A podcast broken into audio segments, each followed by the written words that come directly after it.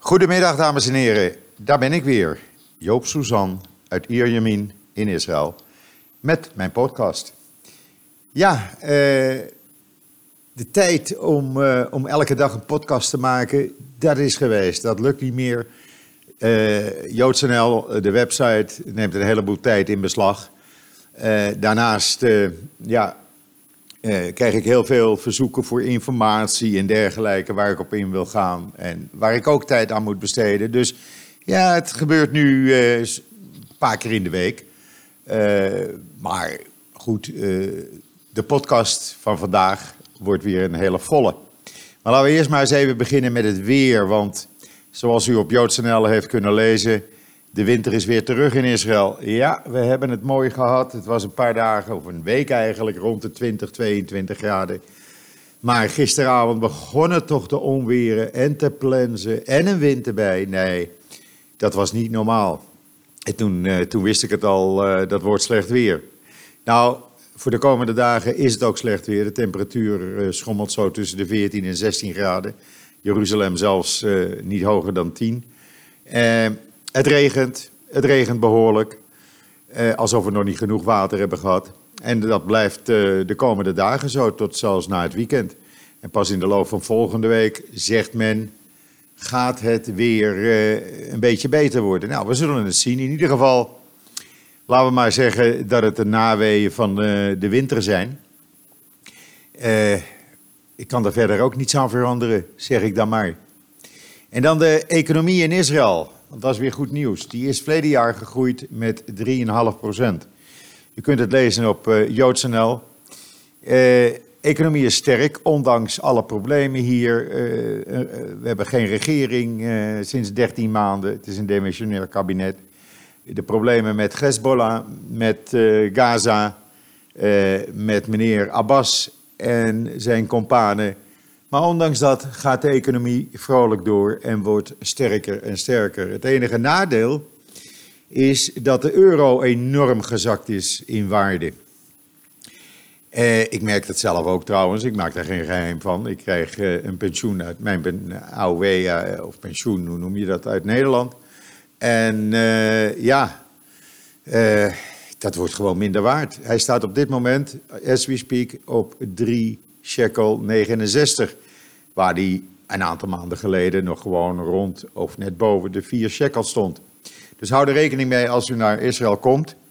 Dat het allemaal wat duurder is geworden als verleden jaar of de laatste keer dat u hier was. Eh, want als je nagaat dat bijvoorbeeld, eh, nou wanneer was dat? Uh, een jaar of vijf geleden stond die euro op 4,75 4 shekel 75 kreeg je ervoor.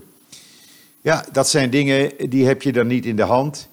Er wordt hier wel gezegd, het is een groep mensen die uh, uh, ja, de, de, de geldhandel als een soort casino uh, beschouwen. En die zijn dan met allerlei valuta aan het spelen om die valuta naar beneden te halen. Maken de shekel dus sterker. En als zij vinden dat die vreemde valuta zoals de euro laag genoeg is, dan kopen ze dat met miljoenen in. En dan gaat de shekel weer naar beneden. Eh, wordt de euro weer sterker. En dan verkopen ze. En dan hebben ze weer miljoenen winst voor met het niks doen. Zo werkt dat tegenwoordig. En dat is niet alleen hier, dat is eh, natuurlijk in andere landen ook zo. Wat niet hier is, is antisemitisme. En wel in Nederland. U, kunt het op, uh, u heeft het misschien al gelezen op JoodsNL. Het antisemitisme in Nederland is nog nooit zo groot geweest. Het is een stijging van 35% ten opzichte van 2018. En dan hebben we het alleen maar over de geregistreerde meldingen. Dat waren er 182. En ga er maar gewoon vanuit dat er veel, een veelvoud is van antisemitisme wat niet gemeld wordt. Ik hoor dat ook van vrienden, kennissen, familie zelfs. Uh, men ondervindt dat aan de lijve. Nou wil ik niet zeggen dat het antisemitisme altijd weg is geweest in Nederland of andere landen. Uh, ik kan me herinneren, uh, ja, als kind zijnde werd ik al geconfronteerd met antisemitisme. en dat is altijd zo geweest eigenlijk. Er was altijd wel antisemitisme. Alleen het komt nu schijnbaar in Nederland meer aan de oppervlakte. En dat is natuurlijk iets wat een slechte zaak is. Het uh, CIDI, even een slokje water, sorry, die heeft uh, zijn jaarlijkse rapport weer uitgebracht. U, uh, de link staat in het artikel, dan kunt u het hele rapport van 96 pagina's lezen.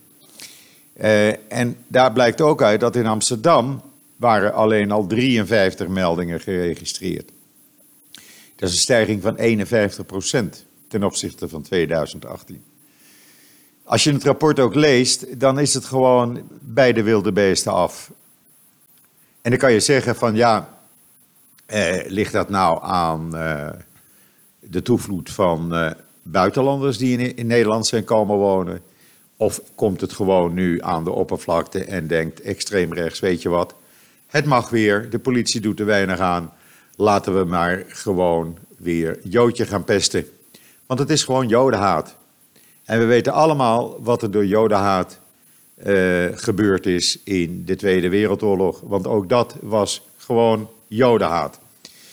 En als de overheid daar weinig aan doet en de politie er weinig aan doet... en als de straffen van de mensen die wel voor de rechter komen zo laag zijn... ja, dan, uh, ja, dan, dan, dan wordt er niets verder aan gedaan... en dan voelt men zich vrij om joden te blijven pesten. Uh, een uh, docent van de Vrije Universiteit in Amsterdam, die zei het goed, de heer uh, Bart Wallet. En die zegt: De Tweede Wereldoorlog is niet heilig meer. Antisemitische uitingen worden gemakkelijk gemaakt, vooral door tieners en twintigers. En op sociale media wordt het niet eens meer anoniem gedaan, maar wordt het met naam en toenaam gedaan. Nou, daar kan ik een, over meepraten en ik niet alleen hoor. Iedereen die een beetje actief is op social media en die zich bezighoudt met Israël of uh, het Jodendom. Ja, we krijgen dagelijks antisemitisme over ons heen. Ik ga er niet eens meer op in, ik blokkeer ze gewoon. Maar je raakt eraan gewend, alhoewel dat niet goed is, want je mag er eigenlijk nooit aan wennen. Maar goed, het is een slechte zaak. Uh, ik vind het verschrikkelijk voor iedereen, uh, alle Joodse mensen in, in Nederland. Want het hoort niet en het kan niet en het mag niet. En dan, uh, een Israëlisch bedrijf heeft een nieuwe verpakking uitgevonden in plaats van uh, uh, de plastic verpakkingen. En dat doen ze op basis van suikerriet. Dat is suikerrietpulp. Dat wordt gebruikt, dat wordt bewerkt. en dat kan je dus gewoon weggooien die verpakking. En uh, die vergaat meteen in de grond en er blijft niets van over. Terwijl plastic tussen de 400 en 1000 jaar duurt voordat het uh, weg is van de aarde. Dus dit is veel beter. Uh, ik hoop dat het gauw in productie is. En ook in andere landen dan alleen Israël. Want ja, daar hebben we allemaal wat aan natuurlijk. Dat is, ja, ik vind dat enorm goed nieuws. Want het betekent dat de vervuiling eindelijk wordt tegengegaan. En dan een beetje po één politiek item. U weet over uh, een kleine twee weken, 2 maart, dinsdag, komende dinsdag over een week, zijn er voor de derde keer verkiezingen in Israël binnen een jaar. Um, ja, als je neutraal er tegenaan kijkt, dan blijkt dat deze verkiezingen, volgens alle peilingen die de laatste dagen worden gedaan, en dat zijn de verschillende, wijzen allemaal uit, er is weer een padstelling. Uh, hoe komt het nou? Nou, het rechtse blok van de Likud onder leiding van Netanyahu, die krijgt geen voldoende meerderheid, of geen meerderheid. En Gans zit voor hetzelfde probleem. Netanyahu die is inmiddels aangeklaagd voor, uh, in drie zaken: corruptiezaken, omkoping, fraude uh, en nog een aantal. Die zaak gaat 17 maart voor de rechter, twee weken na de verkiezingen. En Netanyahu die denkt, ja, ik moet toch herkozen worden, dus ik ga allerlei trucendozen maar openen. De ene trucendoos die hij geopend heeft, dat is de trucendoos van uh, proberen de Ethiopische Israëli's weer uh, op de Likud te laten stemmen. Want bij de laatste stemming in september bleek dat men in meerderheid op blauw en wit van Benny Gantz ging stemmen in plaats van Likud. Dus wat doet hij? Iets waar hij uh, jaren uh, zich niets van heeft aangetrokken. Alle smeekbedes uh, gewoon niet heeft willen horen. hij komt nu met het verhaal dat er volgende week 400 Ethiopische Joden uit Ethiopië naar Israël worden gebracht. En dat zou het begin pas zijn. Er zitten er nog zo'n 7.000, 8.000. En jaren wordt er gevraagd aan hem, breng ze nou over. En hij deed het niet, nu vlak voor de verkiezingen wel. Het tweede wat hij, de tweede trucendoos is die hij geopend heeft, dat hij sinds 2009 constant geweigerd heeft welk televisiedebat ook maar te voeren, ook al was het voor verkiezingen. In eh, de laatste twee verkiezingen, april verleden jaar en september verleden jaar, weigerde hij dat ook. En nu kwam hij gisteravond opeens met de oproep aan Benny Gans. Weet je wat joh, laten wij samen op televisie gaan debatteren. Ja, uh, je moet natuurlijk van alles en nog wat doen om te zorgen dat je uh, herkozen wordt. En hij wil niets anders. De, hij staat nog steeds, laten we zeggen, ja, op de eerste plaats. Als men vraagt in Israël wie zou premier moeten zijn. Maar ja, Benny Gans, die rukt op en die zit tegen de 40% en die nadert hem nu. We zullen het zien over een dag of twaalf. En dan iets heel bijzonders. Eigenlijk twee hele bijzondere dingen. Uh, ook op joods.nl kunt u dat lezen. Voor het eerst na 40 jaar is er in de door Egypte gerestaureerde synagoge van Alexandrië weer een synagogedienst gehouden. Er staan bijzondere foto's bij dat artikel. En 180 Joden uit de hele wereld die kwamen naar Alexandrië toe om afgelopen uh, vrijdagavond en Shabbat daar in die synagoge een dienst uh, bij te wonen. Heel bijzonder en goed dat dat weer kan. Uh, dan heeft een team van de Hebreeuwse Universiteit in Lachish een tempel uit de Kanaïtische tijd onthuld. Uh, alleen de, de, ja, de restanten staan, zijn er nog, het, eigenlijk het grondgedeelte. De tempel zelf is natuurlijk na al die duizenden jaren weg. Maar men heeft heel veel bijzondere dingen gevonden. Uh, juwelen uit die tijd, gereedschappen. Uh, men heeft een bronzen pot gevonden aardewerkpotten en aardewerkservies. Maar men heeft ook twee beeldjes gevonden. Heel bijzonder. Dat zouden uh, ja, afbeeldingen van goden moeten zijn geweest. u kunt het allemaal zien, tempelgoden dan. Hè? U kunt het allemaal zien op joods.nl, al die foto's. En wat heel bijzonder is, men heeft een stuk aardewerk gevonden waar voor het eerst is ontdekt dat 2000 jaar geleden, ruim 2000 jaar geleden, de Hebreeuwse letter Sameach uh, werd gebruikt, want die staat erop. U kunt dat zien op, uh, in het artikel. Ik vind dat heel bijzonder. Ik ben altijd al geïnteresseerd geweest in de archeologie, vooral wat er hier elke dag of elke week letterlijk en figuurlijk wordt opgegraven. Dat is heel bijzonder dat dat de aarde nog steeds de geschiedenis blijft uh, tonen. En dat, dat is mooi. U kunt het ook gaan bezoeken in Lachis. alles staat in het artikel op joods.nl natuurlijk, zoals u dat gewend bent. En dan, ja, meneer Erkat, die de beroepsonderhandelaar van de Palestijnen. Hij doet al bijna 30 jaar niets anders als onderhandelen, zegt hij. Uh, die roept internationale bedrijven op om zich te houden aan de boycottlijst van de uh, Verenigde Naties, de Human Rights Organisatie van de Verenigde Naties. Hij zegt, want anders, als jullie dat niet doen, nou, dan brengen we jullie voor het gerecht, zowel uh, het Palestijnse gerecht als ook de internationale rechtbank. Nou, ik zou zeggen, ze doen het maar. En dan, uh, ja, ook in Israël hebben te maken natuurlijk met het coronavirus. Er, staat een uh, artikel op joods.nl, althans, het komt er geloof ik op. Ik moet even kijken nu voor u.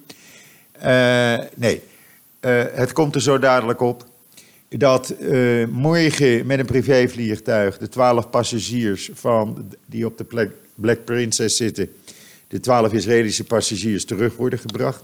Maar die gaan dan in quarantaine in een noodhospitaal op het terrein van het Tel Hashomer uh, Sheba Medical Center. Dat ligt ten oosten van Tel Aviv. Daar blijven ze 14 dagen in quarantaine. En wat doen ze nou in dat uh, noodhospitaal? Uh, de mensen daar worden eigenlijk door robots verpleegd, min of meer. Men zet een heleboel robots in en men gebruikt ook telegeneeskunde apparatuur of apps, eh, zodat er zo min mogelijk personeel eh, besmet kan raken. Eh, dat is een hele operatie. Deze mensen die komen dan aan op het vliegveld morgen, of vrijdagmorgen eigenlijk. Eh, en dan, eh, dan worden ze overgebracht naar het Sheba Medical Center. Maar er is nog veel meer aan de hand, want Israël is wel heel strikt bezig en dat geeft grote problemen. Eh, men heeft namelijk gezegd eh, de afgelopen dagen dat niet alleen Israëli's, maar iedereen die uit China, Thailand, Hongkong, Singapore, Macau naar Israël komt, eh, die komt niet, die mag niet, die komt het land niet meer in. Eh, men zegt namelijk, wij willen het risico zo klein mogelijk houden. Maar dat geeft ook weer problemen. Er zitten 5000 Israëli's in Thailand. El Al zegt, ja, uh, wij hebben geen, uh, bijna geen boekingen meer op onze vluchten naar Thailand. Dus we gaan ze maar uh, stoppen. Ja, Cathay Pacific uit Hongkong zegt, ja, luister, als onze mensen, onze bemanningen, ons personeel niet meer naar Israël kan komen, heeft het ook geen zin om onze vliegtuigen naar Israël te laten vliegen. Dus wij gaan er ook mee stoppen voorlopig. Eh, dat geeft een hele hoop problemen. En daar is niet over nagedacht. En hoe dat nu opgelost wordt, niemand die het weet. En voorlopig laat men het zoals het nu is besloten door de regering. Maar het geeft ook problemen voor zakenlui natuurlijk. Want die zitten met uh, het probleem dat ze niet meer uh, hun uh, relaties uit deze vier, vijf Aziatische landen kunnen ontvangen. Ook dat is weer een probleem. Ook onderdelen, zoals in veel landen, eh, ja, daar gaat het tekort aan komen. Eh, daarnaast zijn er veel Israëlische bedrijven die ook produceren, die niet hier produceren, maar in een van die Aziatische landen, China vooral, produceren. Maar ook in, uh, in, in Thailand. Ja, hoe dat nu verder moet, men weet het niet. Dus het geeft steeds meer en meer problemen. Uh, ik ben benieuwd wat de regering hieraan gaat doen. Want ja, als bedrijven nu uh, grote problemen hebben en vliegtuigmaatschappijen. Ze hebben wel gezegd dat het hun plicht is om El Al te gaan steunen financieel. Ze praten over een bedrag van 50 miljoen dollar wat ze aan El Al willen subsidiëren. Maar of dat nou genoeg is, uh, er wordt ook veel minder gevlogen vanuit Israël. Israëli's hebben bijvoorbeeld Hamas uh, hun reizen tegen, tijdens Pesach, het Joodse paasfeest, geannuleerd. Dat begint uh, 8 april. En dat is altijd de periode dat mensen voor een week, tien dagen het land uitgaan. Velen hebben hun reizen geannuleerd en hebben geboekt in bijvoorbeeld Eilat of in Noord-Israël.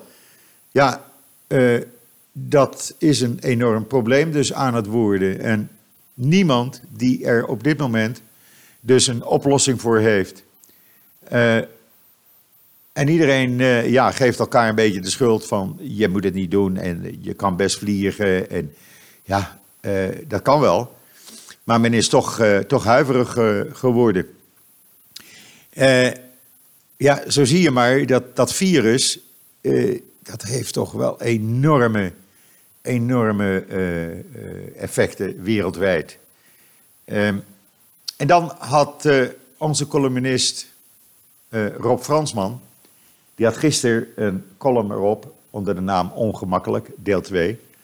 En dat ging over het tv-programma van uh, de heren Heertje en Bromet over de, in de serie Het Israël van Heertje en Bromet. En die was niet echt pro-Joods, pro-Israël te noemen. En Rob is daar uh, voor in de pen geklommen. Hij schrijft uitmuntende columns, maar deze was echt de top of de top. En die heeft daar een column over gelezen, over geschreven. En die column die heeft zoveel mensen geraakt. Er zijn maar weinig artikelen van JoodsNL die zo de wereld of zo het internet op zijn gegaan. Want hij is duizenden keren tot nu toe gelezen en dat loopt nog steeds op. En hij is duizenden keren al gedeeld door mensen. En de reacties die erop gekomen zijn, en ik heb er enige tientallen kunnen lezen, zowel op Facebook als die bij JoodsNL binnenkwamen. Ja, die zijn allemaal eensgezind van uh, wat een fantastische column, wat een fantastische reactie heeft Rob Fransman geschreven. Heeft u het nog niet gelezen, raad ik u aan, ga dat even doen. Het staat op joods.nl, scroll even door de website en dan komt u het uh, vanzelf komt u het tegen. En dan president Rivlin, ja, de man is in de tachtig, maar die is gisteravond begonnen aan een reis naar Australië met een tussenstop eerst in uh, Los Angeles en uh, een tussenstop in de Fiji, op de Fiji-eilanden. En ik geef het je te doen. De man, ik beschouw hem een beetje als de grootvader des vaderlands. Want het is een goedmoedige opa en ik mag hem erg graag. Ik heb de eer gehad hem een paar keer te mogen uh, ontmoeten. Een hele aardige man. Is echt de grootvader des vaderlands. En een hele wijze man ook. En de man gaat toch maar deze lange reis doen en is pas de 26e, dus volgende week woensdag, weer terug in Israël. Ik geef het je te doen. Het hele verhaal kunt u natuurlijk lezen op joods.nl. Eh, omdat joods.nl ook van het Government Press Office eh, artikelen krijgt toegezonden die van belang zijn voor onze lezers. Ja, eh, dat gezegd hebbende ben ik alweer een beetje door het nieuws heen. Het regent nog steeds in Israël. Het is nog steeds, steeds koud. Ik heb vanmorgen voor het eerst na een paar weken maar weer het uh, elektrische radiatortje aangezet om het een beetje warm te houden. Een extra dikke trui aangetrokken, maar ach, een paar dagen dan uh, valt het weer mee en dan wordt het weer beter. En nou, na deze maand, in maart, dan begint het voorjaar echt. En dan zijn de temperaturen dik boven de 20 graden. En dan gaan we over een paar maanden weer klagen van, oh, oh, wat is het toch heet, wat is het toch heet. Het is niet cool te krijgen. Dus ik zit er niet zo mee. Rest mij u nog een hele fijne voortzetting van deze woensdag, de 19e december, toe te wensen. En ijs en wederdienende ben ik er uh, zondag weer. Dus ik zou zeggen, tot zondag.